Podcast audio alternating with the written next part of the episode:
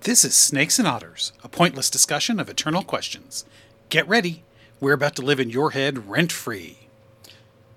This is episode 198, I am Martin. and I am Robert. I'm Francis. I am Marcus. And I'm Cajun. Whoa! What was that? That was two extra names. That's right. Two extra voices. Two, two extra names. voices. A- As we talked about at the end of last episode, uh, Otterites, we have uh, expanded the, the Brotherhood of Snakes and Otters officially. They've always been unofficial uh, honorary members, but they are now both officially Snakes and Otters brothers. Band is now a five piece band. That's right. And I will note that there's no um, what do you call it? Uh, no. Um, oh, why did it fly right out of my head? Come on. Because you're old. That's yes. right.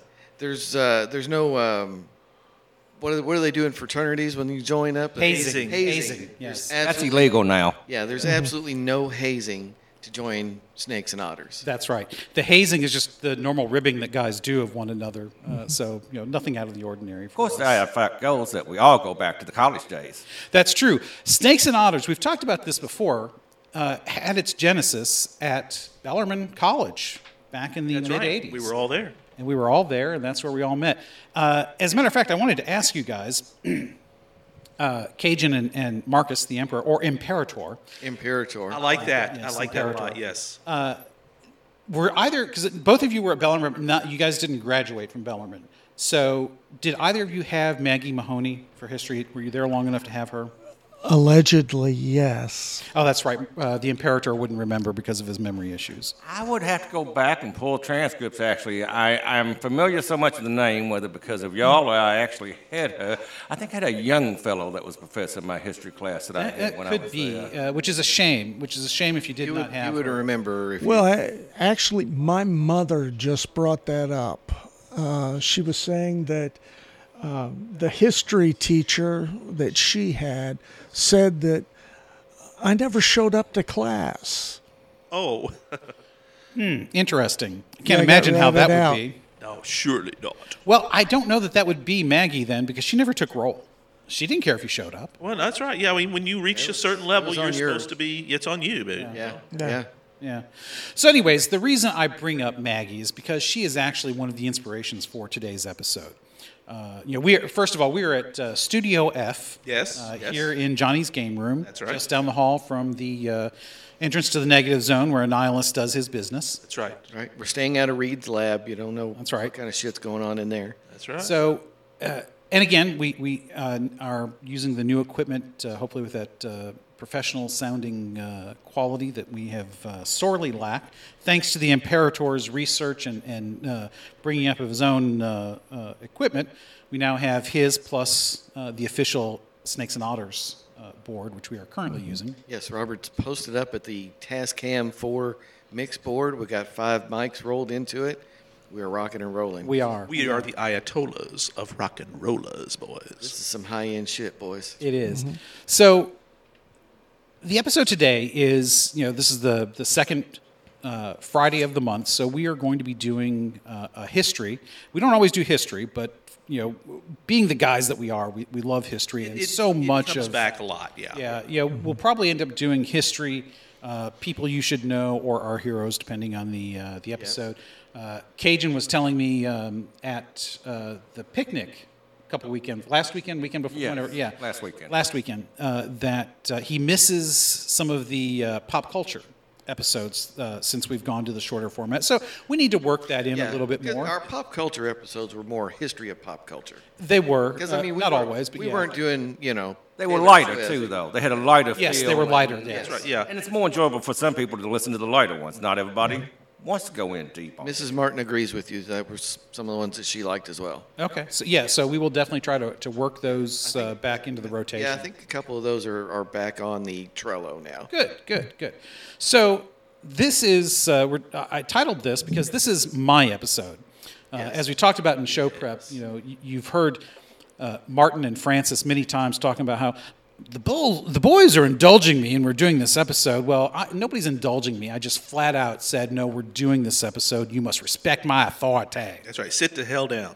Now you was indoors today. You had breakfast fixed for you. That's true. That's true. And that was a mighty fine breakfast. Indeed. We are, was Mighty good. fine we are breakfast. full of uh, Jake's sausage. That's right. Yeah, we had to Jake's give a sausage, shout out to yes. the great Jake Sausage, made in Bardstown, Kentucky, uh, handmade out there on the one at the 150 Quick Stop. So, uh, and they're not paying us anything, but they always could. They always could, yes. Yes, the Holy Land. The That's Holy right. Yeah, Land. the Holy Lands. That's right. Nelson County is known officially as the Holy Land. That's right. Here at Snakes That's and right. Otters. So, the episode uh, I call "The History of Europe is the History of the Habsburgs," and or the Habsburgs is the history of Europe, however you want to put it, Mm-hmm. because the Habsburgs were the ruling family of the Holy Roman Empire for centuries. Uh, literally, the 1440 until Francis dissol- uh, dissolved it in 1806. exactly Napoleon, I don't don't make me Bonaparte, please. no, Napoleon. yes. Yeah, w- it was, there was like a 25 year interregnum where the Wittelsbach family had it, but other than that, Yes, who had had it prior, because the Holy 14. Roman Empire from 800 to 1806, it's a thousand-year uh, empire. Well, in, in, in, in, for those uh, who may not realize it, that is the First Reich, is what it is called. I Yes. mean, when we Yes. talk about Third Reich, everybody knows what that is, but most people do not understand what's first and what's second. And the Holy Roman Empire, in that thousand years, that's where Hitler got the sa- you know, it's- got the, you know, a thousand year Reich. Return to that glory. There was you return to the glory. There was a precedent for that. Right. Uh, it's horrible that he would take that uh, and and make it his own. That's Unfortunately. right. Yeah, because there is much glory and much, uh, you know, as we- and we don't, and we here in America anyway, don't know that history. We really don't. No. It's Well, and too that's far, too far east. I think. Yeah, and that, that's why I, I've really been wanting to do this episode because you know we've done a lot of European history, we've done a Yeah. lot of American history, Yeah. and one of the things that uh, I find fascinating about the Holy Roman Empire is not just its Catholicity. Yeah, yeah. that's Oh, Because true. the- that's right. And then from the beginning, that's From the correct. very beginning, yeah. well, and obviously from the, from 800, there were there was nothing else. That's right. That's Charlemagne. Charlemagne, Charles the who- Great. who had the great sense of of, of being there when the uh, double digits ran over, you know, so that way we can easily remember 800 Mm-hmm. Oh, as yes, opposed to yes, 798 or 803. No, Yeah, so I actually took power prior to 800. Yeah, but you know, we, but he was crowned in 800. exactly. So that's the one. That's kind of like the uh, stake in the ground that we all kind of Right. remember. And to be honest, it changed everything as we'll as we'll did. discuss. It did. Uh, So I want to set the stage uh, with this because, uh, again, as you guys know, I like to to set everything in its context. Context is incredibly important. We're talking about uh, the Middle Ages. Uh, I Mm-hmm. don't like calling them the Dark Ages because there was very little time that was truly dark uh, in the way we think of it. By the time you get to the Holy, Holy Roman Empire, things had really settled back. This is what they call the High Middle Ages. I would call it the, the from here beginning on of- would be the High Middle Ages. Right, that's kind of the that's peak. probably a little earlier than most uh, It- it's a- historians it's, it's would. not unheard of as a demarcation point. Right. Uh, and if you, in the Dark Ages, to me, and we've talked about this many times, prior to this, you could possibly make an argument. Pa- post this, no, no, not really. no. Basically, when the great monastic orders really start picking up, which is around this time, Right. that's when the Dark Ages really ended because that's when they start uh, really preserving and continuing knowledge and education. Now, granted, it's mostly for those who are in the church. Right. That's where we get clerics from, clerks, uh, and that's you know partially because when when you're a dirt farmer, basically all you're doing is is you know growing food for you and your lord. Yeah, and the Mm-hmm. Or you're lords are, married. are the lords are only interested in uh, in many respects warfare. Uh, well, that's that's one of the things I want to talk about. Right. So, uh, again, setting the stage. Once Charlemagne has united Europe, mostly, under his rule. effectively Central Europe and Italy. Right, right. Right. Uh, Up north towards uh, Saxony, he does he does incorporate Saxony at one point, but not much. You're not talking about Danelands. That's that's Uh, maybe not yet, but they do get I mean, incorporated into you're- the yeah, empire. I mean, you're going east into what would become Poland, right. Czech oh yeah. Republic, all of that stuff, Moravia, Hmm. Yeah. which is highly Christian at this point, Yeah. or Yes. it becomes that. Whereas the, the, the pagans are still still up north in the in the further hinterlands. So, one of the things that uh, we have to remember as Americans, because this is not something that is just we don't think of it uh, unless you know you're nerds like us. Not taught in school. Well, no, no, that, that's not the part that, that I'm talking that I mean. Uh, when you think about the culture and the way things are set up, uh, there are thousands of little petty rulers all across Europe. Basically, if you've got a castle, you rule the area within a few, at least a few miles of your castle. Yeah. Right? And sometimes you rule quite a bit more. And eventually, all of these little princedoms and kingdoms and principalities uh, and bishoprics, these are all things that come under the sway of the Holy Roman Emperor. And these create the empire. And what's interesting to note is that these rulers are not deposed, right? They are ruling in the name of the emperor, right? Right. That's important to remember because it sets the stage for how the empire is ruled and how the emperors are selected. Uh, generally speaking, you get raised to the to the emperor. You, your family remains in the the uh, the leadership position until you die out, basically. Uh, that's not always true, but as a general rule, and that's certainly true with the the, the Habsburgs. And in order to keep that position to be elected, because it's an elected position, you always had to continually give stuff away, make promises. It's very much like our modern political system. Uh, Hey. in order to get elected, you got to make a lot of promises. And generally, you had to keep them. But that autonomy throughout all of the, the empire was important because that's basically the biggest promise that they had to keep. I'm not going to dick around in your affairs Right. overly too much. I mean, you still got to pay your imperial taxes and all that kind of stuff. Still do what I say. I- Right. If, But it's a light hand generally. Yeah, because they don't say, you know, I'm not going to uh, authoritarianly punish you or exert my authority. It's a, it's in many respects, it's patronage. Yes, yes, in many respects it is. It's a and this is a model that uh, is really replicated in a lot of other kingdoms. You know, England is, is probably a, a great example. We don't think about it. When you think about all the duchies and uh, counties, that's right. uh, they, they, it's essentially a similar thing. Yeah. Well, Louis XIV was famous for taking this to the next level with his palace at Versailles. He brought them all in uh, and kept the nobles there because everything came from him. This let the, put them all in the same space so they couldn't run mischief in their own territories. Yes, that was a, a- brilliant move on It his was part. Mm-hmm. exactly, and uh, which we've talked about in our Louis Louis episode. And Louis is later, but he influences a lot of the. He and the Habsburgs were mortal enemies. Yes, uh, and we can certainly talk about that. But we'll doesn't get that there. change, though, considering where Marie Antoinette came from? well, that came does from the change- Habsburgs, That's right? right. Yes, the Habsburgs. That was one of the other uh, things that uh, uh, Martin was uh, absolutely adamant that we talk about was the uh, the inbreeding, Mm-hmm. uh, and th- that's an outgrowth of how they grew and maintained their power. Right. They, they expanded their domains by strategic marriage alliances, which Just as much as by warfare, if not yeah, more. right. And More that- so. that is that is of course a uh, eventually pan. You know, it peters out. You can't you can't continue that, or, or you get idiots like the final king of Spain, uh, who literally was could- you know was almost. I I use the word idiot uh, as a. No, don't I mean mean it he was. I disparagingly. mean, it was. He was handicapped. Basically. Exactly. I mean, uh, yeah, that's that's a better word. And the famous Habsburg jawline. that's right. Catch rain and fill with water. Well, the yeah, the jaw, the nose. I mean, by the end, uh, They were some ug- they were some ugly people, well, yes, yes, they very much could. At, be. at the end, especially yeah, the handsome. yeah i- i- there's an irony for you. That's Yeah. exactly right.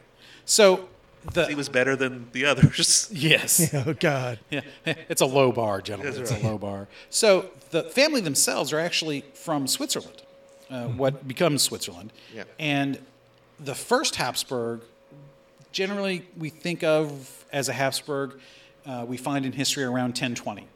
And they take the name from the castle that is built, at least historians think. Records are very spotty, obviously. Yeah. And the Habsburg Castle still exists, although it's not in family hands anymore. And eventually they start gobbling up territories around them. And they get involved in court politics. And that's how they get known to the rest of the, Holy, Ro- Ho- Holy Roman Empire. And Rudolf I is crowned King of Germany. Now, this was a title that was commensurate with the empire. You only are Holy Roman Emperor if you go and have the, the Pope lay his hands on you Right. but essentially it's the same position. So that's 1273. So even before 1440, Yeah. they had been in authority. Yeah. This is during the height of the Crusades too. This is Yeah, right, 1273. So this is yeah, right right around that time is when that that fever had overtaken You, you you love context. Yes. Yeah. And then not long after, they overtake the Duchy of Austria and they move the seat of power, their seat of power, there. Yes. Probably because they wanted to get out of the mountains, is what I'm guessing. Yeah, I mean Vienna becomes their seat of power. Yes. For again that whole 400 years. Well, a- actually, it's up until 1918. Yes. So Mm-hmm. we're talking almost 700 years. They are 850 years, give or take a little. Yeah, that's true because you know uh, because they that's- are they are the rulers of, of Austria literally until the end of World War One, and so they go back and forth uh, as far as uh, who's ruling the empire early on. The Wittelsbachs, as you mentioned, who had the ignoregnum, they were rulers prior to the Habsburgs taking it over uh, permanently. There are a couple of other families. Eventually, in 1440, they do consolidate power, and that's And and the weird thing is, you would think of it being hereditary is how they hold on to it, but at the same time, it's not because again there are these electors they call them Right. these seven electors uh, of these German kingdoms who have to like approve. Yeah, th- this is this You- is it's so unheard of odd. for us because we think of it as complete authoritarianism and primogeniture. You know, first son inherits, and Mm-hmm. if you get a good one, great. If you're not, screw you. You're too bad. And that's which is how the English throne usually But it- it's transmitted, like, you know, and the French too. If King Charles had to like have an affirming vote from seven members of From the House of Lords, or something, it's basically, yeah. so well, unusual. Well, he would have never gotten it. yeah, he never would have gotten. well, Oh, that's right. Yeah, Uh, but with the Habsburgs, they wielded probably one of the reasons they got uh, the the leadership of the empire was because they were the biggest, baddest of the uh, potential candidates. Uh, when you look at their holdings, they were easily the largest. Of Yeah, and anybody again, else. using the, the marriage alliances to And increased expand it, their yes. Mm-hmm. influence and increase their numbers. yes, and so through But yes, it did eventually make for a very shallow gene pool. very shallow. As a matter of fact, I was reading last night. uh, Stepped in deeper puddles. one of the uh, uh, in the bathtub. Uh, one of the uh, uh, last of the Habsburgs, the genetic profile was basically as if uh, his his parents were brother and sister, Sister, sister, yeah. even though it was not. That's just how bad the gene pool had gotten Uh-huh. uh, because they kept inter- because you know there's the Family tree didn't branch. not very often, family Bush, so to speak. so to speak. The family, Well, brother's family got phone away call. with it. Family Spanish- weed, Imperator. perhaps. But but when you look at the history of the ruling class in Europe as a whole, they're all related. They Oh, yeah, are. this was not unique to them by any means, and No. uh, that's kind of one of the reasons the whole damn thing eventually peters out. Mm-hmm. Uh, you know, Victoria is the easy, not your, you know, not your wife, but of course the queen. Uh, that was of really because still could have referenced his wife. Yeah. I suppose so. But uh, yeah, she was uh, she was, became the mother of all the crowned heads, Yes. uh, or grandmother, or you know, ancestor of all that. And th- this periodically happens where you have this new influx of a particular strain, Mm-hmm. Right. Uh, and, and Albert was the same, and but of course, eventually, it all kind of circles back around. And Right, it and does. I'm sorry. Go ahead. oh, that it does. Yes. And you know the the Habsburgs were were the masters of this. They generally it was they married off the daughters to other ruling families, and they kept doing this basically to the point of oh I see you no longer have any sons. Well, my uh, daughter there will now take over, and well we're just going to combine those lands into mine, and yeah. you know they're now all Habsburgs land. That's one of the advantages of having so many small principalities and rulers. You got plenty of folks to choose from. You do. And that, of You course, do. it eventually, as you say, it gets absorbed and fewer and fewer, and sooner or later they run out of this stuff. Well, that's when the inbreeding started to get so bad because they wasn't sending anybody else out to marry in because they had everything. So then they started just keeping it more Anything that in was house, worth having, shall we yeah. say? Yeah. Mm-hmm. Well, and it became uh, a requirement that you had to marry into royal lines, not just Not just noble, but royal. Absolutely, Royal, It's wow. a distinct So difference. I, I- I meant to start the, the show with this. So just one observation. These this family, you want to talk about Game of Thrones? this family not only invented it, they mastered it, and uh, you know blows away everybody else that ever played it. Uh, you know, Targaryens, pff, nothing. You know, the Habsburgs are the ones who truly uh, played the game better than anybody else. And I'm betting Martin, George R. R. Martin probably knows that. I'm sure he I bet does. he, uh, I bet He did most. Now, of course, Game of Thrones is mostly based on the Wars of the Roses on that particular aspect, and there was some of that because it was a little bit more compressed. But you're exactly right. Uh, the you know the House of York and the House of Yan- Lancaster learned how to do that sort of shit from the, the Habsburgs. That's going on on, on the continent. Right, right. Well, some of them are very bloodthirsty on killing animals and animals and animals. If it moved, a few of them just love to kill. Yeah. Well, that's true. Hunting was. I mean, what else you got to do? Sometimes you know My you're dad, if I did, what- one of the them, either thirty thousand antler racks throughout the castle. You Yes, could barely yes. move. Yeah, without more getting so killed. because they had more more space, more land. Uh, the kings of England were known for hunting and stuff, but nothing like these folks. Right. Well, the the current uh, head of the family, Otto, uh, he is the caretaker of the legacy, and uh, he actually runs. Uh, it's not exactly a museum or an inn, but he, he's the caretaker of um, one of the the palaces, Yeah. and it's one of these hunting lodges, but you know, Right. we would still call it a palace, uh, and that's where all of those. Which I forget. Uh, you you talked about the uh, you talked about the antlers. Yeah, that's Yeah, that's and I Franz think that's- Ferdinand. You know the Yes. the, Yeah. the one that sparks World War One. Uh, yeah, I mean that's all he did was shoot stuff. Right. Uh, Kanapisht is his castle name, and I believe that's the one that's still open. Yes. That you can tour, but yeah, I mean that's Yeah, if it moved, he wanted to kill it. Yeah. that's what it boiled down to. Yeah. And he viewed all the game on his lands as, That's his. his. Yes, that was very much a royal prerogative. Yeah, that and it was common to Straight on there looking for food, uh, he, you know, go go get rid of that peasant, uh, kind of deal. Yes, yes. And bring me that deer you shot. I'm hungry. Yes. so yeah. So that's the you know, it's very high level kind of a thing about the, the family. They held Europe together in a time when um, probably I don't want to say nobody else could have done it because maybe they could have, but they certainly did do it. They held Europe together uh, as a, a polity uh, that was somewhat unified. Uh, certainly, religion had a great deal to do with that. Uh, unfortunately, when the wars of religion started on the continent, uh, you know that's when things started to fall apart. Uh, you know, northern Germany, uh, be, or the Germanies, because it wasn't Germany yet, uh, obviously went over to uh, Protestantism and uh, various other uh, entities. Uh, as a matter of fact, you know, Switzerland uh, is is our Calvinists, and that's where they come from. You know, so they, they didn't even manage to keep the, the faith there, but uh, that was a great deal of how they ruled. Yeah, whereas Bavaria, which was one of the larger regions, Yes. it stayed fully Catholic, and hence the And wars- Swabia. That's right, and there's uh, theirs. there's many others areas that, and this is really where it. That's one of the reasons we get such a bee in our bonnet. I think sometimes when we start talking about the Protestant Reformation, uh, Rebellion. especially. Yeah, I- yeah.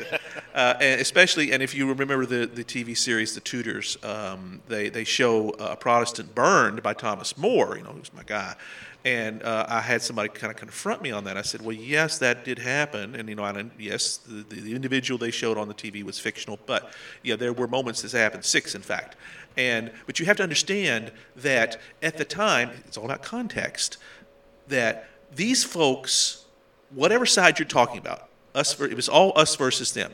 The other side, no matter Catholic versus Protestant, there's plenty of it to go around, would have a tendency to kill, burn, and and revolt in bloody fashion. Right. Well, and because- England being an island was very at Henry at the time was very concerned. You know, it ain't getting here, folks, and if it does, it's getting stomped out. Iro- irony, Ir- irony ironies of ironies, yes. That's right, because of ult- ultimately when it did come, he says, "We're doing it my way." Well, and the reason for that is that it, it was always seen as an attack against the state. Correct, because Yes. church and state are That's- unified at this point, and we Americans do not get that. No. Yeah. Really do not. A Oh. religious dissent is the same as a political dissent. That's right, and uh, you know, it's it's good government must react, and it must react, especially uh, dare I say They're a it, traitor. we're we're going to go medieval on their asses. But in this day and age, that is happening in the U.S. Any dissent from the government line is has to be stomped out. Yes, not not physically, bloodily though. It's uh, Sometimes that too. Well- it happened some. That's correct, uh, uh, but that's always squashed under the law. Yeah. Well, I mean, in recent years, it's happened that way. Look Yeah. out west with land management and so forth, and BLM came in on some ranchers out there saying, "No, that's not what we want." And the ranchers were in their legal rights doing what they were doing. Uh, the TV series Yellowstone covers that a lot about how the differences between uh, money, uh, urban money versus rural land. Uh, that doesn't. That's still revolutionary today. It's inflammatory. Right. And, and you know, to, to be fair, the difference is important, though, is that we're talking one is religious uh, uh, excuses, for lack of a better word, versus other reasons, a multitude of other reasons. But it, either way, you know, it was seen as attack, an attack against the state specifically. The BLM thing, you make an argument that was less a attack against because obviously the BLM's not attacking the state specifically, but you know it's at least in that not that case they were uh, doing stuff on the ranchers' lands, right? Because I'm re- trying to remember the details. Well, no, it had to do with ranchers and water rights and Oh, Water rights, various yes. other things. And the federal government basically came in because the state was not necessarily opposite to ranchers out that way either. You see, when you get further out west, it's the Secretary of the Interior that has all the power, even more so than the President of the United States, because of some Controlling odd resources. circumstances of the way the laws are made up out that way. Yeah. But that's a totally other thing when you get into this. yeah, that that's a fodder for another episode, most definitely. Uh, we're famous for rabbit holes, guys. You know Yes. that. So, uh, by the time you get to that into the 1600s, because we and this is a period that we have talked about many times. Yes. Uh, you know, the Habsburgs are taking the lead in fighting the Thirty Years' War, Mm-hmm. and that's uh, where the King of Sweden comes down and pokes his nose into European uh, continental. 'cause it's still And, part of and Europe. he was the badass of the badasses. He was. Yes, he was. Unfortunately, he was dumb enough to get himself killed at uh, Breitenbach. Yes. And, you know, uh, right. because supposedly he was a very good king. Sweden had an enormous, enormous military tradition. They were Mm-hmm. the strongman militarily of entire Europe. We don't think of it that way. We're very uh, France and England and maybe Germany. We're, we're, we World War One and Two kind of fluxes the way that focuses the way that we think of Europe. We we think of oh them they're just the Swedes with the pretty Well- blonde ladies. Uh, no, these guys were serious, serious. They were. badasses. They wielded power all out of proportion to their population, though. And that's because they were professionals at it. Well, that's right, and that's Mm-hmm. one And of the that's things that what defined the difference between them and, and a lot of the ones that they, they fought. Well, they and they taught that professional the need for professionalism to all their foes. Yes. And in a, and in you know three generations, you know you have uh, Britain with the largest military on earth, and then France and Russia right behind it because they all got their butts kicked, with the exception of the Brits at, at Blenheim, but uh, almost. Uh, that's where things. well, the Swedes didn't win every battle. No, that's true. That's true. Well, Yes. I mean, uh, Peter the Great did kick their ass eventually. Yes, that was uh, much later uh, in, in history, though. Um, so the, the the religion is one of the things that defines the Habsburgs, and Yes. it is one of the things because they remain staunchly Catholic, other than one of the uh, one or two of the cadet lines uh, that were uh, in other parts of Europe. Uh, Mm-hmm. the the cadet lines in the Netherlands, I think, are the ones that went uh, ultimately went Protestant. I'd have to go back to, to my notes, but the main branch that is ruling the empire is pretty much always Catholic, and that irony of defines ironies, them. so did France. France stayed completely Catholic. Yes. Mm-hmm. Their- His most Catholic Majesty was how the French kings were were taught to be. Yes. And uh, i- of the big ones, you know, England is the one that goes Protestant. Right, which you know, imagine the difference in history if Henry had stayed Catholic. Oh, we, we've done that one a whole lot. That's Well, exactly. Oh, we've right. talked about. it. We've never actually done a, a what if on it. That might be a really good one to to, It might to be do. one day, yeah. Uh-huh. So, you know, they're very instrumental though in setting up that piece of piece of Westphalia, which we've talked about in the treaties, That's right. and it defines how religion is handled throughout the empire, because basically, and they follow this, even though they are staunchly Catholic, uh, for the most part. I mean, there's always issues.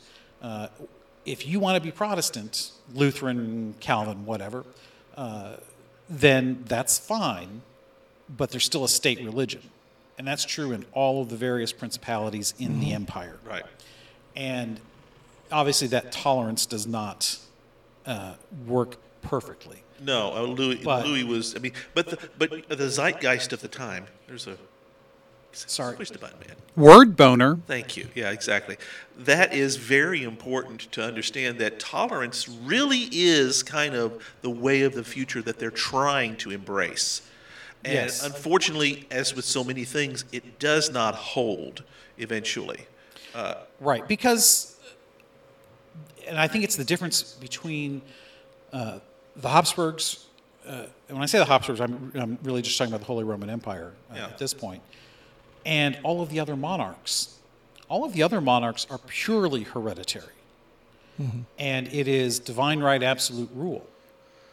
The Habsburgs are not.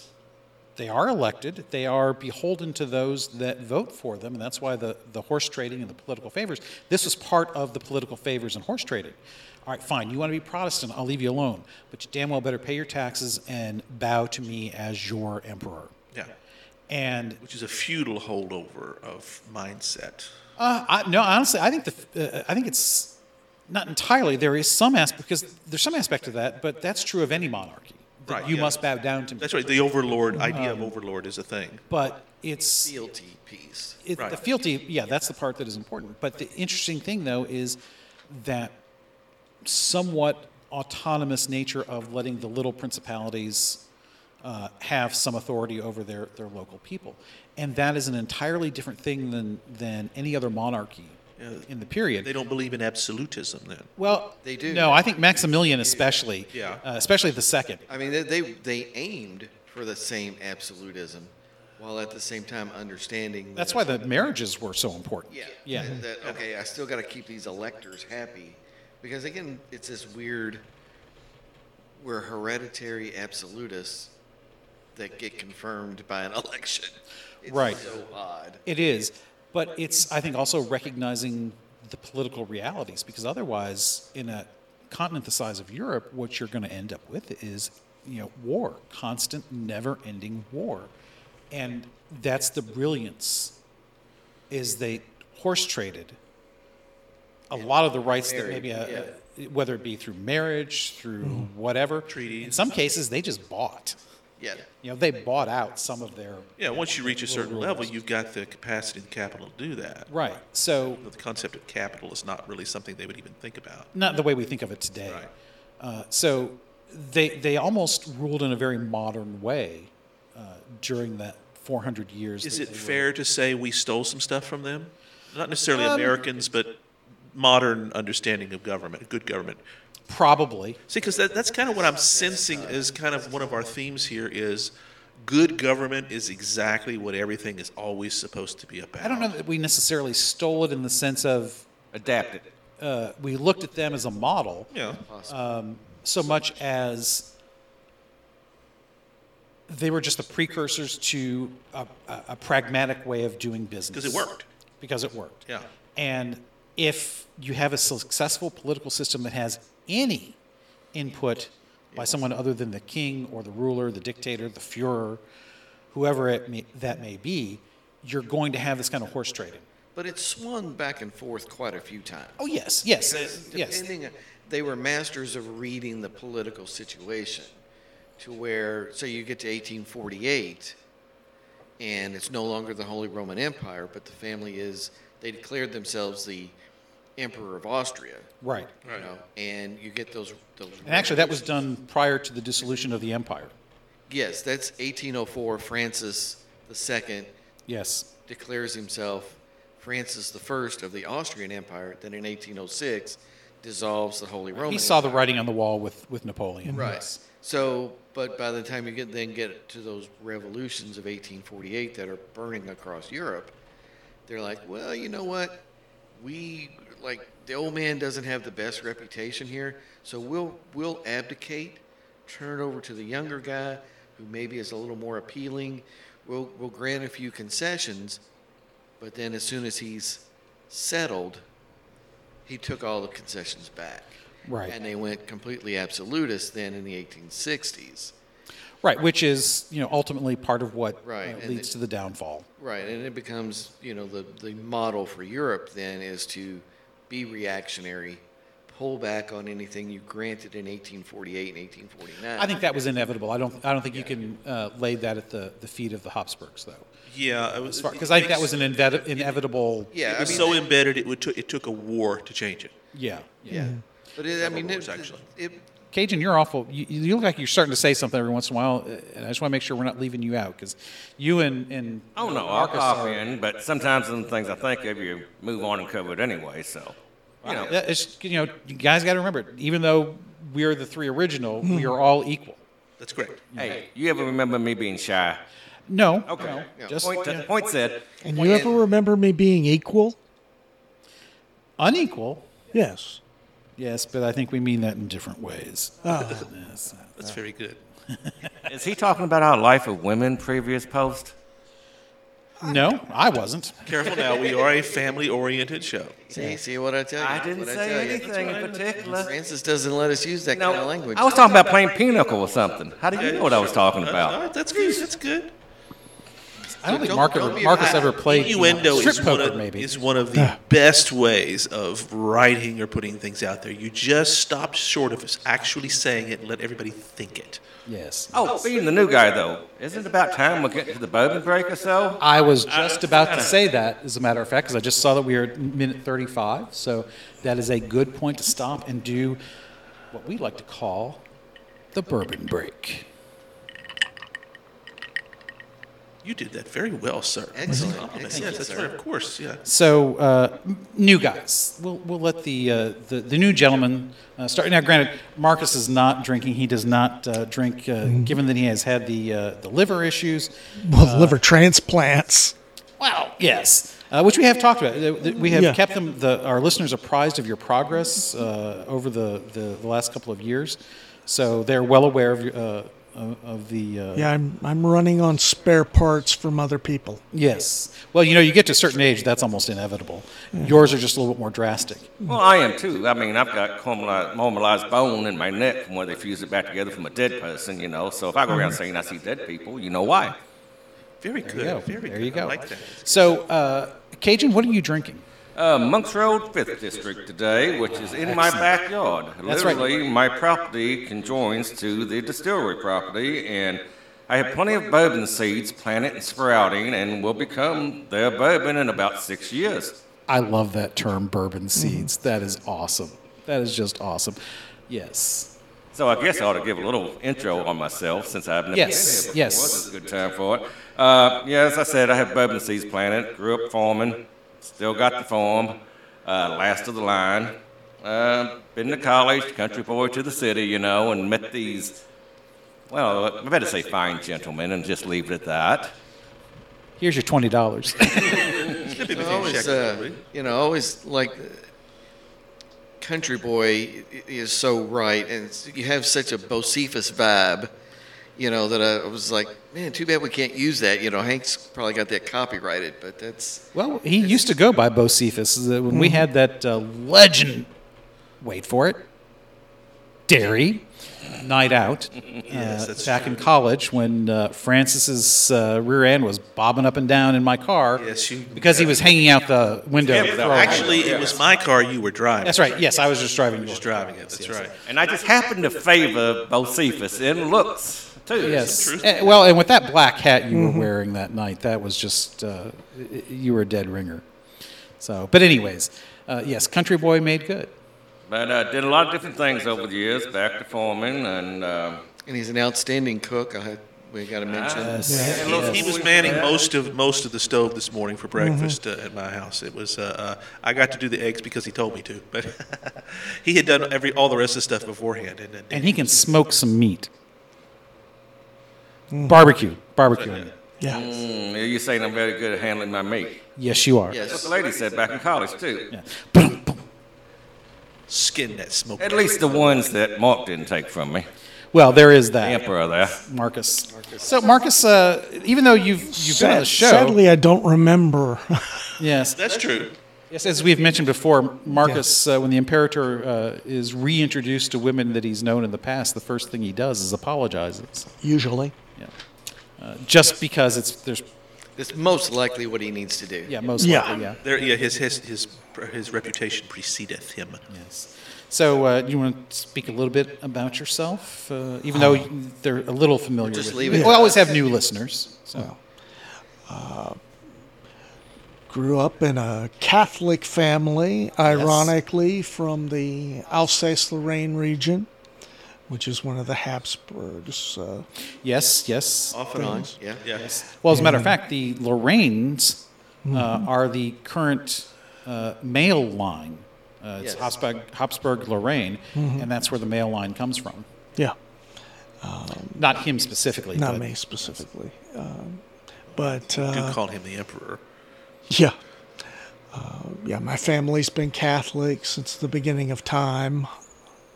Since Jesus was little, right? Yeah, pretty much. At least since he was 33. Yeah.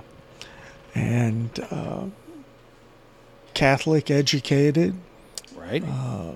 high school, college, where I met these reprobates. That's a good word. That's a good word. You, you, Oh, reprobate, you- sorry. Yeah. Word boner. Yeah, Very good. Very good. Which I need to concur with that too. Uh, pretty much the same grouping of raised Catholic, family Catholic. Yeah. Educated that way and everything too. To get Yes. y'all pers- Martin and I were the only two that were raised non-Catholic, though I Mm-hmm. succumbed uh, 20 years ago. So, uh, Well, it's the Borg. guilt. The Borg brought you in. The what? The Borg. That's the board. Yeah, well. The resistance was Yeah, futile. Mm-hmm. As I always, yes, the resistance was futile. But I always blame it on my my uh, eldest spawn uh, for asking why doesn't Daddy go to church with us? Ooh, and that started Guilt. that started the slow slide into papism. Anyways, Three cradles and a convert. yes, 3 Mm-hmm. cradles and a convert. You are definitely outnumbered, Martin. That's all right. Anything else you want to say? Well, I mean, I've, uh, the age of 31, lost all my memory for the most part. Historical memory, because obviously you Historical didn't lose the memory. ability to speak or No, you know, no, anything like that. No, no, it actually kept most of my skills. Uh, there was a For Which drastic. your wife is thankful, Yes, there was a drastic personality change. really, because I don't notice that. no, I don't either. Not not drastic. Nothing that couldn't be uh, written off as just getting older. Yes. Well, okay. And then um, See, the fun part of all this is he relies on us to provide the We could I message. we could be do. lying out our ass. You realize Yeah, I that? know. But he, but Why? He, The truth is so much better. yeah, Yeah. Agreed. Why, why Can't we don't make need up to? anything better than what he's actually lived. Yeah. So, amen to that. He was legendary anyway. Why change that? Exactly. And then um, two liver transplants and a decade of dying. Yes. And uh, Well, that's why your perspective is so important. yeah, and now like Cajun, I have a small farm, and um, am working on it in my advancing years. And I- a special shout out for bringing me your Jacoby Sales and Service hat. It's a nice trucker hat with the mesh back. I feel Yeah. it's very testosterone. Don't worry, I'll bring you a real green one. You can get rid of that one when I do. Yeah. Yeah, green and gold one. Yeah, Oh outstanding. God, Here comes the rivalry. I'm I'm an international harvester. That's true. You've been faithfully that for as long as Uh-huh. we've known you. That's true. Yeah, gotta love the the uh, Harvester Scouts. Those Well, are yeah, so because cool. they were Yeah. built here, weren't they? I mean, Oh, yeah. No, Yeah. No, no, the foundry was here, but they didn't. Foundry They was didn't here. assemble the vehicles here. Because, you know, that was such a, a watershed moment in, in labor here in this town is when International Harvester, a huge employer, went under and it was gone. Yep. And uh, that, uh, their, people's grandparents were affected by that. Our folks are. Yeah, are- yeah. uh, Like Mm-hmm. Right, my uncle right. worked at it. Believe me, I understand. Being from Michigan, I get Say that that's entirely. a, yes. that's a big deal. That's right. Yes. So, uh, are we moving on to? Yes, other- let's move on other to uh, bourbons? to the other two bourbons. Uh, Yeah, because you're drinking. I'm also with the Monk's Road uh, Fifth I was District. gonna say you guys are drinking the same thing. Right now, we've had the Monk's Road small batch at my place at Studio M before. Right, right, right. This is the up level uh, Fifth District. This is good, good shit. And again, Log Still Distillery, uh, founded by the Dant family. That's right. Great Wally Dan. Uh, yeah, Wally Dant. Um, I know Wally. Yeah. And, and we've discussed the court case where the Dant family can't really use J.W. Dant because they sold it to Heaven Hill.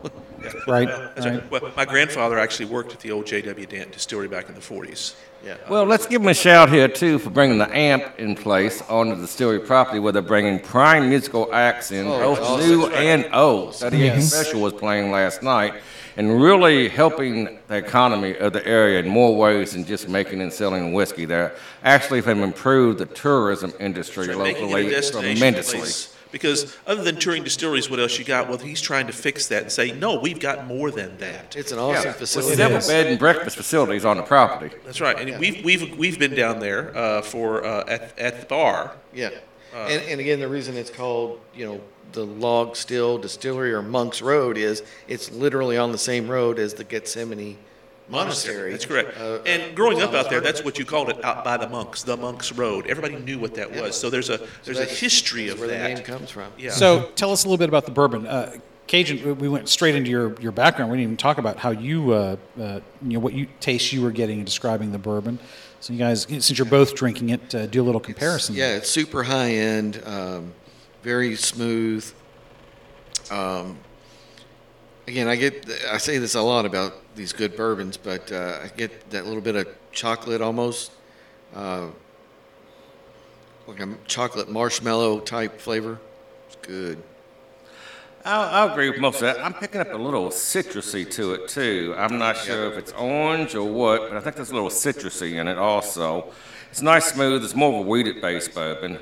Uh, historically, I'm not big on rice myself, but that's, well, that's just kind me of personally. universal for all of us. We're not a Yeah. huge rye. Well, the folk. rye really does seem to impact uh, not just the bourbon you're drinking, but the next couple of bourbons you drink. It hangs around like an X. It does. Yeah, that's right. Yeah, we don't we don't buy much. We've we've had them. We feature them occasionally, but as a general rule, now that we're kind of getting our feet wet, shall we say, I don't see us buying rice. I think it's avoiding. them. I see us avoiding them. Well, it's Well, we've the had high some. rise. it's- Yeah, that's well, right. even even some of the ones that have a low amount, uh, I uh, at least for me, I'm picking that up a lot more than I used to now that I no longer drink soft drinks. Well, I, I bought. I, Verner's aside, Yeah, way way back, I uh, and when we first started this, I, got, I bought a bottle of the Basil Hayden rye, and it curled Martin's mustache. He just did not like and it's it. still not uncurled. Well, I had somebody gift me one of those, and I gifted it to somebody else that did like rye. It did not stay around It's, long. it's it was it was very different. We did eventually get it consumed. Of course, I gave it to my brother-in-laws, and that's all it took. well, that took five seconds. That's right, exactly. So it's uh, it's something that we can make happen, but uh, I don't see us buying it again. Uh, You know, rye whiskeys are kind of like the fruit cake of whiskeys. That is so good. Oh, awesome! so That's good. not a word boner itself, but the Word phrase boner. Yeah, deserves that's right. fruitcake Well- and whiskeys. Here's the thing, though. Historically, though, they had these rye whiskeys early on, and they were cut so much. I mean, if you had 50% whiskey in the bottle, that was considered high end. I mean, it was really watered down to the point where you wasn't getting hit with what they're selling as rye whiskey today at a higher price point. that's- Not that's even close. That's right. Yeah, because that's they true. were sold by the barrel in those days. Yeah, with tobacco juice and dead rats and That's everything exactly- else in there. We, I we mean. talked about that with the bond and bond issue, which is kind of to fix some of that. So, what are you having there? Well, Francis? now, now uh, Robert and I are having the same, and you know, here at my place, we know we've talked about uh, that we've gone to the uh, Old Forester uh, Whiskey Row series is kind of like my thing these Mm-hmm. days here, and we have there are four of them that we have based on the years. We've we've uh, hit real hard the 1920 uh, Prohibition style, and we also done the Outstanding. the 1870 last time we were here, uh, the, the uh, Frontier Whiskey Sour. Uh, one of the ones we haven't, and uh, we've done this one here once. Uh, we haven't, but there's a second one that we'll probably get to next episode. This is the 1897 Bottled in Bond.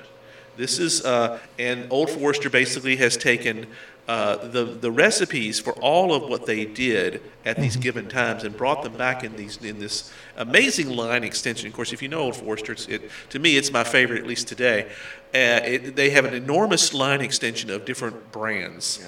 Uh, same, I mean, same brand but different They're the ones who expressions. basically invented the idea of bottled and bond. They were That's the ones exactly who right. advocated for this government intervention to guarantee, you know, Yeah, this that you're getting, quality. that you're getting quality and the Because consistency. they recognize that that hurts. You know, this is a, this is a, a marketing inspiration long before marketing was even really a thing. It's like our brand is suffering because people are not getting what we're creating. We need to find a way to make that stop. Uh, And that's hen- hence the entire concept of bottle and bond.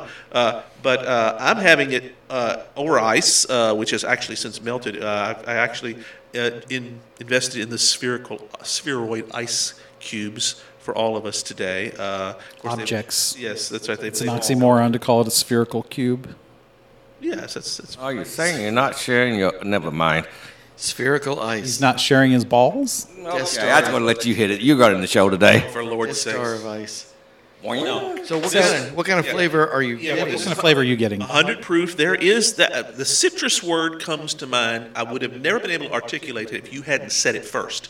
But as, as, it's, as it's seasoned, shall we say, as the ice is melted, it's not as chilled as it was.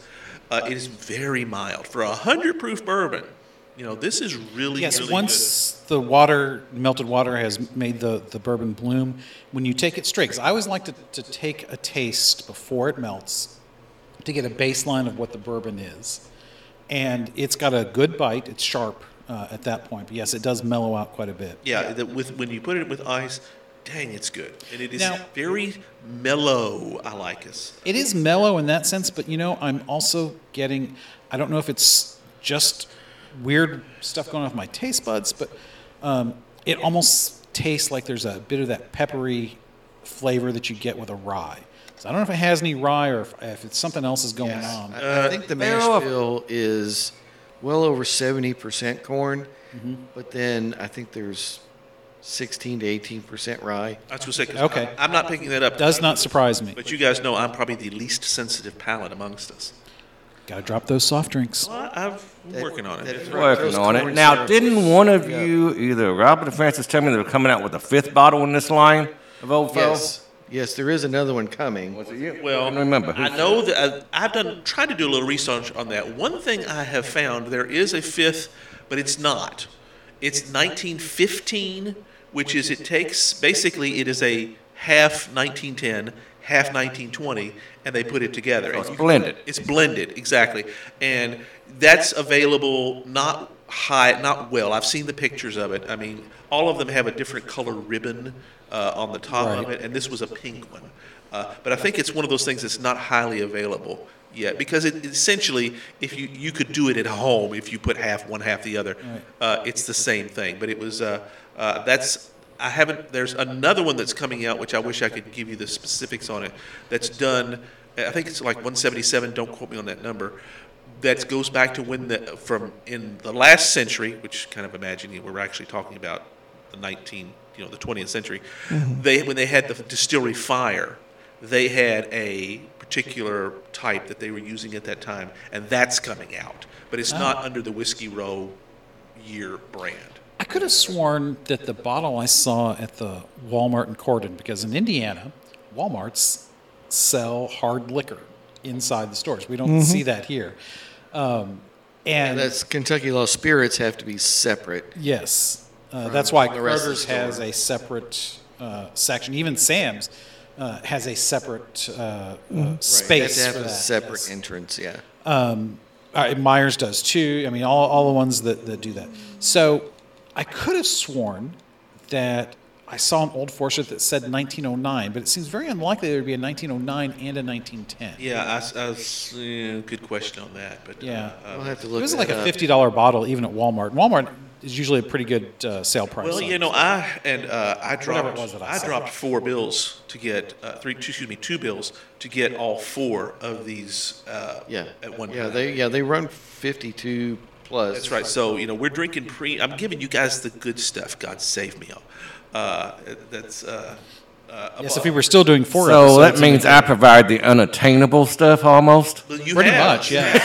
Yes. That's right. But, well, because you you But gif- I grow it. you gifted me with the Waddy Boons and Son that we had la- uh, a couple episodes ago, and we'll probably and we'll have again at some point. Which Yes. is that's a, that's a ninety dollar bottle, folks. That is definitely a. Uh, Which is not the most expensive bourbon you can it's buy. not. No, I mean we're we're that's we're no, I've got about 2,000 dollar bottles sitting up home. that's the one we're not allowed to crack. Am I right? Yeah. That's right. Yeah, I don't think we can get him drunk enough to offer us that. No, but you 23 know, uh, patent? as we said when we were out there, uh, I, I don't know if we said this on, on No, air. Weller? White label uh, Weller. See, Oh, that's the that's the one I'm, I'm- I never can figure out which one it is because Weller has so many different ones, and we've not featured them on the show. But when we get to your house, I'm sure we will. Uh, but one of the other ones that we did when we were out there, uh, when Robert and I were out there recently, we had some of that Booker's.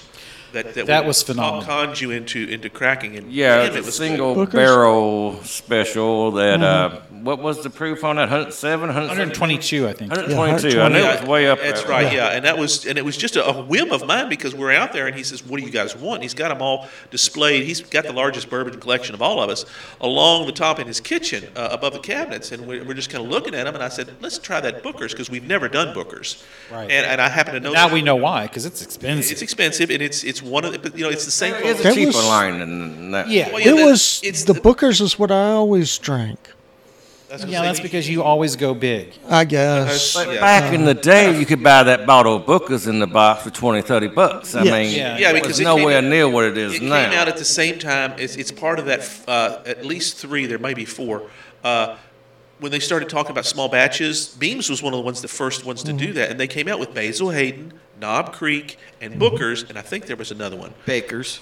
I think that you're right. I think that's the other one. That was unheard of in the bourbon industry at the time. You know, what are you doing line extensions? Why aren't you just writing, you know, the, bur- the brands, your Jim Beam brand? And they're thinking, no, we can do better than this. And lo and behold, And it, changed worked. everything. It worked, yeah. Yeah. They created their own specific market, just like That's the exactly- beers and the diamond exactly market right. did And- after and it World was War highly II, successful. buying up every diamond in the world and saying, "Hey, y'all need this." Right. Yeah, Bo- that- Booker's is one of those things that set a new precedent in bourbons It did. with the high alcohol content. That's right. And the packaging and, And the the, nice packaging. wooden box and everything Yes. with the slide up glass door or plastic window, whatever. you As a wanna call matter it. of fact, when I used to drink Booker's, I was sharing it with an old friend who's passed away, uh, Robert Botts. I'm going to ask if it was Mr. Botts. It was Mr. Botts, and Mr. Botts addressed Booker's in this way. He started calling it Big Boy Bourbon. really. That's- yeah. if you yeah. have well, if you've ever met the, the Booker himself, which I did on Yes. two occasions, and he's since passed away, uh, but I happen to have one of my, my good friends and parishioners has worked with Beams. He's a chemist. He's just recently retired, but he's worked with him like for 50 years. Uh, that may not be exactly right, but you know he would always tell me about Booker, and, and Booker was a shall we say big boy. Yes. he was larger than life in all ways. Always, that is correct. And his son Fred, who I did meet many, many times back when I worked in Barstown, uh, nice, nice fella. He's the master distiller today, and Yes. Fred's a big boy too. I mean, it's just you know, genes are what they are. But these guys know bourbon. I mean, Yes. bourbon. uh, Booker was famous for coming in and just saying, "Nope, that's not right. Not this, you know, you know, this is. It's got to be this way." Well, you know, uh, Leon Greenwell, Sonny Greenwell's dad, worked down there at the Booker plant for years and years I and years. did not know that. No, that's the one, the one in Boston, right? Right. That's what I thought. Yeah, because Right. that's where it was. That's where most of the stuff happens. I love the tales of the Holy Land. Yes. We're talking about Booker No, N O E. Yes. That's their last name, Booker and Fred. Again, that- that's that's the Beam. That's the Beam family, essentially. Family Yeah. and ended up at the local funeral director in New Haven, basically. That's what Sonny Greenwell That's right, yeah, and who was best friends with one of my mother's brothers. I mean, it's a small community, folks. I mean, it's a small world when you're Catholic, but then you go down to the Holy Land, it's even smaller. I mean, they lived above the funeral home. I spent many a night above a dead body there on the weekends. well, that's true because uh, one, one of Sonny's sons was a good buddy. Same of grade, yours. Same yes. grade. That's right. So Okay, And so it- are you past the, uh, oh, what is it called? Prosecution? You're past Limited prosecution? sta- statute on- of Statute of limitations. Yeah, that'd be past statute of limitations okay. on anything that On happened. the necrophilia. that's yes. right. That's right. well, so- that's good because so- you know we, I'd hate to see us rated over that. I, Yeah. I sense Robert wants to move on. Well, we've been doing bourbon break now for about 20 minutes, so we should probably. well, uh, and this is going to be one Kind of of those. introduction too for us new people. This is Right, gonna be, right. Yeah, we're going to learn a Well- lot in the next few episodes because we've never done this as a, as a, as a you know with a five piece band before. So yeah. Well, you know, our bourbon breaks have often gone 20 to 30 minutes, so Yeah, it's, that's it's right. not unusual. But you still had a couple of shout outs you wanted to do very Uh, Yes, quickly, yes, right? we need to do some shout outs. So, uh, as you know, uh, Otterites, we like to uh, call attention to uh, noted notable passings. yes. And uh, the the one that I especially, I'd already planned on doing this. Martin uh, made sure to remind me he already knew that this was coming up. Uh, the great John Romita Senior. passed away, senior, uh, passed away at the age of 93 uh, in his sleep. Uh, so he went uh, one of the best ways you can possibly Amen. go. Yep. Probably number two on the list, yeah. Well, the Imperator has a uh, has is of two minds on this actually. because he says that's how he wants to go, that, that other way, in the middle of uh, In a good way? uh, mad, passionate sex. But then I also distinctly remember him saying after uh, the incident that that It happened. yeah, where he discovered that yes, he does have uh, uh, liver issues. Uh, it was in the middle of um, uh, an encounter with his wife, Coitus. and uh, There, yes, there is a story. there's always a No, no. story. W- I was at the hospital, laying in a bed after I'd bled to death a couple of Microphone. times. Sorry, after I'd bled to death, and in the room I had one, two, three, four, five, five women were in the room at the time, and So far, this doesn't really sound like any story I've not heard. well, no, the doc, the I've heard this story. doctor Were was they clothed? asking what was happening when I started bleeding to death. What were you doing? And I just pointed over in the general direction over there and said, "Her." to his dear wife, yes. So then the doctor turns around, looks, and all of these women that are standing there all of a sudden get a kind of bright eyed look in their face and just all of them point at my wife at the same time. Just to be absolutely Just to be clear. certain. Yes. At least he didn't say them by mistake. Yes. Well, yes, yes. There, occasionally, uh, the emperor has been known to uh, uh, utter a faux pas. This is one he probably won't remember, but uh, it- it's a good one. Uh, he and uh, Mrs. Emperor uh, were The walking. Empress? Yes, the Empress were walking past the spaghetti factory one day, and he says to her, "Oh, we've had dinner there," and her response was, "No, we haven't." Oops. Yes. That's pretty much how that went. It was someone else he was remembering. This is early on in the relationship. Yeah, this was yeah. before I lost my memory. Yeah. Oh, so you had no excuse. Yeah, too No. bad. I had a similar episode with Guardians of the Galaxy 2 that I went to see with somebody. It's like, we saw the first one. No, we didn't. I yeah. don't know who it was with, but it wasn't me. Yeah. So that could be bad. Yeah. Uh, anyway, so the great John Romita, uh, m- noted most, uh, uh, mostly uh, nowadays for his work on Spider-Man. He Yeah, took he over from took over from Ditko. uh, from the great Steve Ditko, and was on the book uh, for quite some time. Uh, off and on after a little while, because uh, uh, Gil Kane took over probably uh, two or three years uh, later, because I know it was in the 80s Yeah. when he was uh, issues issue number, uh, but Romita had done others after that. So well, Ramita got bumped, got kicked upstairs essentially to art director for the whole of Marvel. he did. He And also did some Fantastic Four right after Kirby. He, left. he did. That's correct. And Romita was one of those guys like John Buscema and Sal Buscema especially that could always come slide right in, knock the bad boy out, still make the deadline, and move on. Yes. Uh, but he became the house look for Spider-Man for decades. y- You know, until even until recently, anytime you bought merchandise swag that had Spider-Man on it, you're seeing Romita's look. Uh, and he's the one that defined what most of the generations that in the 70s and 80s and beyond think of as Spider-Man. Probably From- kind of all the way until what McFarlane took over the book.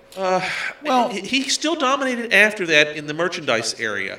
But you're right, M- McFarlane designed it differently. He was one of the few first few people that a was given the authority to do that, uh, and It's less so much a design differently as McFarlane was just a drastically different style. yeah, it, it's stylistic. the is biggest the right Word, difference was how he did the webs. yeah. Right, yeah, and that 'Cause was there a- was they were all over the place. Right, which was a, Oh, that was that was his mark on it. But Romita was the one that the that bulked up Spider-Man from the scrawny kid uh, that Ditko had envisioned and mostly delivered. Although, as we talked about in the show prep, uh, he allowed S- Spider-Man in particular, rarely Peter Parker, to show himself as Yes, being- there was always a difference between the two. So Yeah. Peter Parker always looked like a normal person. right.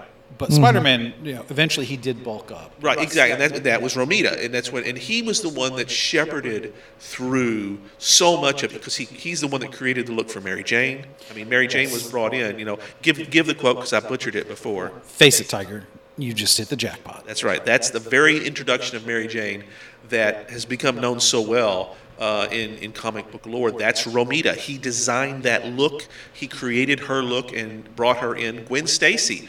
Uh, if you look in some of the uh, retrospectives that have been coming out since Romita's death, they show some of the things that he would experiment with her on. Having her dance which is something they don't usually give space for in the comics. It, they- they- and it was just that was just it was one of those quintessential moments that lays out just exactly how artistic minded he's like Kirby. He knows how to story tell Yes. with, with images, and uh, it's just he was the last of the great giants. I don't know. There's very few left. Uh, from, from last, that gold, from that, because he was golden age. last of the Golden Age into the Silver Age. Yeah, yes. because he because he did have a history uh, as of doing some of the romance stuff and other stuff in the uh, with the Timely comics in the in the late 40s and in with uh, Atlas in the 50s, and he's brought in by Stan Lee uh, in the 60s. Pretty much, he starts with Daredevil. Uh, because they didn't have a regular Daredevil artist, uh, Bill Everett comes in, does one issue, then they kind of bounce around a little bit. They give Romita a, a, a, the book for a while, but that's when Ditko leaves. Spider-Man. They said, "Well, okay, c- you can do this. There you go." It's interesting to History note was made. that uh, Ramita uh, and Buscema, to a degree, uh, John Buscema, the elder uh, of the two brothers, uh, neither one liked working in the Marvel method, which is where they basically had to figure out what the story was going to be on their own. Right. They got some direction from Stan, uh, and probably as they worked with other Or writers. Roy later. Thomas, especially, Or Roy. because uh, Buscema and he, like Conan the Barbarian, is just like the o- the obvious one. They were. well, I just- imagine that Roy was better about providing more detailed plots than Stan was. Stan was, uh, especially with Kirby, um, hey, let's do a story where the Fantastic Four are going to fight God. That was Galactus. Yeah. Uh, and that was all that it was. And sometimes there wouldn't even be that. And oddly enough, Lee used to talk about that. You know, well, you know, I never know what the, the guys are going to bring in to me each month to script.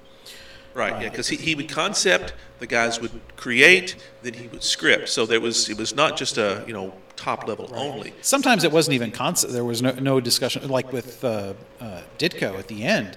Uh, Ditko did everything. The only thing he did not do was the final word balloons. Right, I mean, uh, Stanley had absolutely no input on the plot. He would just bring in the pages. Right. So, anyways, that's uh, so the great John Romita has passed. Uh, he he was a legend, uh, a true master craftsman. we shall not look upon his like again. And so there is one more, I believe. Uh, is any, you- somebody had said that there, we had multiple. No, I just wanted to make sure we did. Okay. Uh, Romita. I, I thought there was a second death that we ne- needed to note. Because we had a lot. Well, Had a Oh, yeah. lot. Well, you know, we'll, we'll have to check that out. and Yeah. Let's- Uh, let's so move if on. anybody else has died that we need to remember, consider yourself remembered. Amen. All right. So uh, back to the Habsburgs. Um, gee, I don't even know where to where to, to start ending. Uh, Well, I'm waiting to see if Robert or Francis brings up the interesting one that falls within their realm. oh, this should be interesting.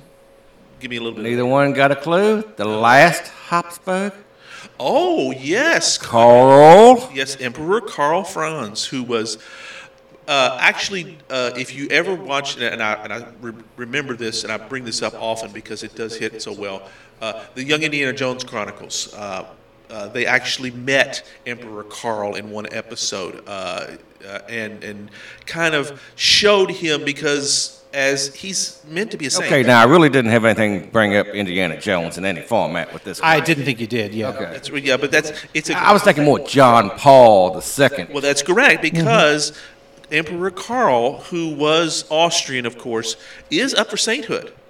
Uh, this is kind of amazing. The man who's leading by default, actually, because as we've talked about before, Franz Ferdinand was the heir. mm-hmm. yes, he's the heir apparent after. I guess. Do you want me to do the whole backdrop? Sure, go ahead. Well, We can do it quick. So I have confidence. Fr- Franz Joseph is The the, emperor. The emperor for sixty plus years. His son Rudolph Yeah. gets into kind of this murder suicide thing with a sixteen year old girl. yes, we've, we've- we've covered that. Yes. Yeah. So Crown Prince Rudolph is dead. Um, so Franz Joseph has no immediate successor to hand off to. So he's going to hand it off to his younger brother. Right. Younger brother dies of dysentery in the 1890s. His son is Franz Ferdinand. Right. Uh, so Franz Ferdinand becomes the heir apparent. He does not want to marry into a royal line. He wants to marry a, a noble line, Sophie, uh, but she's not royal. Right. Friends Joseph will not let this happen. He finally caves, gives in, but it's a morganatic marriage. The children of Franz Ferdinand cannot inherit Right. the Habsburg Correct. name. Yeah. And, and ironically, the uh, Franz Ferdinand and Sophie was a love match. They are considered Yes, to be one they of did. the most Yes. successful of these royal marriages that of the of the time. They were Yes. considered to be uh, very much in love and very good parents. Very uh, just the model that Yes. such things should be. And it's a shame that their children could not inherit because at least it would have expanded the gene pool. Yes. As They weren't even thinking that way even And, then. and, and we uh, we don't want to go into World War One episodes because Robert will No, because, will yes. veto that. But we've discussed Franz Ferdinand and what a unique character he was.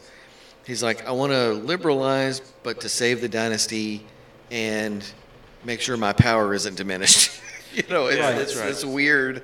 You know, I want to Conflicting goals at the very least. yeah, I, I want to do this all differently and recognize all these ethnic minorities that are make up the empire. Yeah, because but at this only point, so it yeah, because it is a guarantees that. huge polyglot at this point. We haven't really talked about that. Yeah. Well, and you know, in ways, that's very uh, Habsburg of him That's right. That's right. because that was not uncommon. survive. How they survived, yeah. Yeah, they would- they discovered because we haven't really talked about the uh, ethnic makeup of the empire at all these different points, but Yeah. because we've concentrated seemingly on the Germany Germanic areas, Right, because that's what held. I mean, obviously, there's still wars, lots of petty Most little of them things going spoke. on, but I mean, they spoke German, they spoke French, they spoke uh, Czech, Italian. yes, it was required at the age Latin. of seven that they begin learning other languages. And at this point, the Hungarians have been brought in, and that's a, that's a whole other aspect of all this Well, stuff. they had already been there, but by this point, they were actually a separate kingdom. Correct. And the Franz Ferdinand Simply hated held both the crowns. Hungarians. Yes. yes, So anyway, then of course when he's assassinated in 1914 by Gabriel Princip, that touches off World War One, that's- and Carl becomes the heir apparent. He's another grand nephew. 1916, Franz Joseph dies, and it gets handed off to Carl. And This is, of course, in the middle of the war, but Carl And they're himself getting their asses handed to them. And h- hence that, that episode, which actually is a reflection of what happened at the time, because Carl did try to make some clandestine. I mean, uh, George Lucas, of course, inserts Indiana Jones into it, uh, but Yes, he made uh, clandestine approaches to the French. to the and French saying, British. "Come on, Actually, a let's- couple times. Correct. That More than once. We we Yes. uh, we want to uh, go ahead and seek a separate peace, which the the episode lays out. Why this would change everything. Ge- Germany would lose its major ally, and then the war ends. Which, of course, is the exact opposite of the way the French believed it. It says, at this point, too many men have died. F you. We're going for the jugular, and that's essentially what happened. Well, Is Karl himself- I Mm, don't know about that. I think it was more France and England didn't want to lose any territories and they wanted to gain more when it came down to it. well, that's right. Defeat And the gives you good- everything. Yeah, well, I mean, the Italians were the ones who stood to gain the most from Austria losing. Correct. So they weren't going to let Austria off the hook. Germany was not going to let Austria off the hook either because when Wilhelm got wind of this, he's like, well, I'll just invade and I'll absorb Austria in. And that's kind of the way that the episode ended when they talked about, well, why didn't, you know, if you're spending all this time about something that's supposed to end everything, why didn't it? And it's usually just a few lines that Lucas put in there, but it's what he explained was, well, the Kaiser said, F you too. So essentially, and ironically, and this goes back to the sainthood issue with regards to Carl, he was trying to do the right thing by his people. And no, and the, the world had already lost its marbles, Well, that's, you know, that's and there was no going back. why it became termed that Germany was shackled to a corpse. Yeah. Its allies were more of a drag on it than a help. Well, This yeah, road they to had get to the bail car was longer out. than getting to sainthood. Well, yeah, that's, and that's one of the I said reasons. this road getting to car was longer than trying to get to sainthood. yes, well, yes. that's right, because the, there was still a lot of prejudice in Europe uh, uh, against him because you know he presided over the demise of during World War One. Well, that goes back to another thing that he's already had two miracles prescribed to him as of 2008, and he was the first person to order the use of chemical weapons in World War One, chlorine gas and mustard gas, basically. That is So that correct. is kind of a contradictory thing going on. I found fascinating. Not to say he couldn't be forgiven for his choices during wartime and so forth, but I just found that immensely interesting. And you know how much influence did he truly have with that? There's there's been questions about Yeah. that, of course. Uh, how much influence did his family have with the Holy Roman Empire too? Well, which it could leads go us- either way. Yeah, that's right. Which Mm-hmm. kind of lead, let's loops us back to to where we want to kind of, I guess, find our way onto the landing. So yeah, you know, we're we're at a, uh, an hour fifteen here almost, so we probably should start. Uh, Well, I looking knew at we'd go summing along with things. this one. Well, because yes, it's it's the bloody holy. It's the Roman Habsburgs, Empire. yes. That's right. Hundreds and hundreds of hundreds years. of and- years. And you know, we only scratched the surface. Uh, eh, there's no way to truly do justice to the subject, but Yeah, we could do a series on just the Habsburgs. easily. Uh, but to me, the one of the main reasons uh, I wanted to do this was because of the impact. You know, the world is as it is, not directly because well they did this because so we'll automatically end up with this, but we we have inherited the world that they built. I think is probably a good way to put it. Yeah. And I mean, Central Europe sees itself as this united polity because of them. Yes. Well, central as in Germany. I mean, it's. Yeah. I mean, there's there's a lot of, uh, especially now that Germany is not seen as the big bad guy uh, a- anymore. Uh, there are a lot of commonalities because these people have uh, intermarried and interbred uh, in, in a good way, not a Habsburg kind of way, uh, uh, for centuries. And so, you know, everybody's got relatives everywhere else in Central Europe. Uh, and So they, they see themselves as less those ethnicities and more as Europeans I don't know. because of the nature of Habsburg rule. I don't know if they see themselves less as, as the particular uh, ethnicities, especially when you get into uh, uh, Austria and uh, Serbia and with the former Yugoslavia, because obviously there the ethnicities come first. Uh, but you know, it is. I, I think if there's any desire for a European unity as a single polity, I think it is a, a leftover, even if it's subconscious, of the Habsburg legacy. Well, that's very good. I like that. I mean, they recognize, you know, as a unit, we had advantages that we don't enjoy today. Right. That why can't we replicate that? Because we've proven for a thousand years, mind you, it worked well. Well, So- it worked so- well, but it's uh, you know, I mean, I don't want also don't want to lose sight of the fact that yes, there were still petty wars. Individual principalities would Right. go to war against the others, uh, but as long as it was kept local, you know, eh, I think the Habsburgs were it's like, "Ah, fine, whatever. Just you know, take care of it quickly and, and, and don't bother me with it. Don't don't let it spread. Yeah. So what you're saying is the European current European desire to see themselves as a united polity is derived from Habsburg hegemony. Ooh, I- okay, yeah, go ahead and hit the button. Word boner. Yeah, I like that. That's I, I think that you can definitely make an argument for that. A- And again, it might be a subconscious thing because obviously nobody alive today was alive during the Holy Roman Empire. That's 200 years ago. Uh, but Europeans have a longer sense of history than Americans. I would do. love to have some Europeans uh, weigh in on this. I would love to talk to them and ask them. That's that. interesting, 'cause That would I- be a very I just good don't question. know. If you're sitting in a, Yeah. if a ca- sitting in a cafe in Paris or, or in Berlin and, and having the conversation with somebody, that Yeah, would be beer hall in Berlin, a cafe in, But yeah, it's in true. France. yeah. uh, to be able- Budapest or, or That's right. Be able to have it. Sofia. What do you someplace think like that. about this?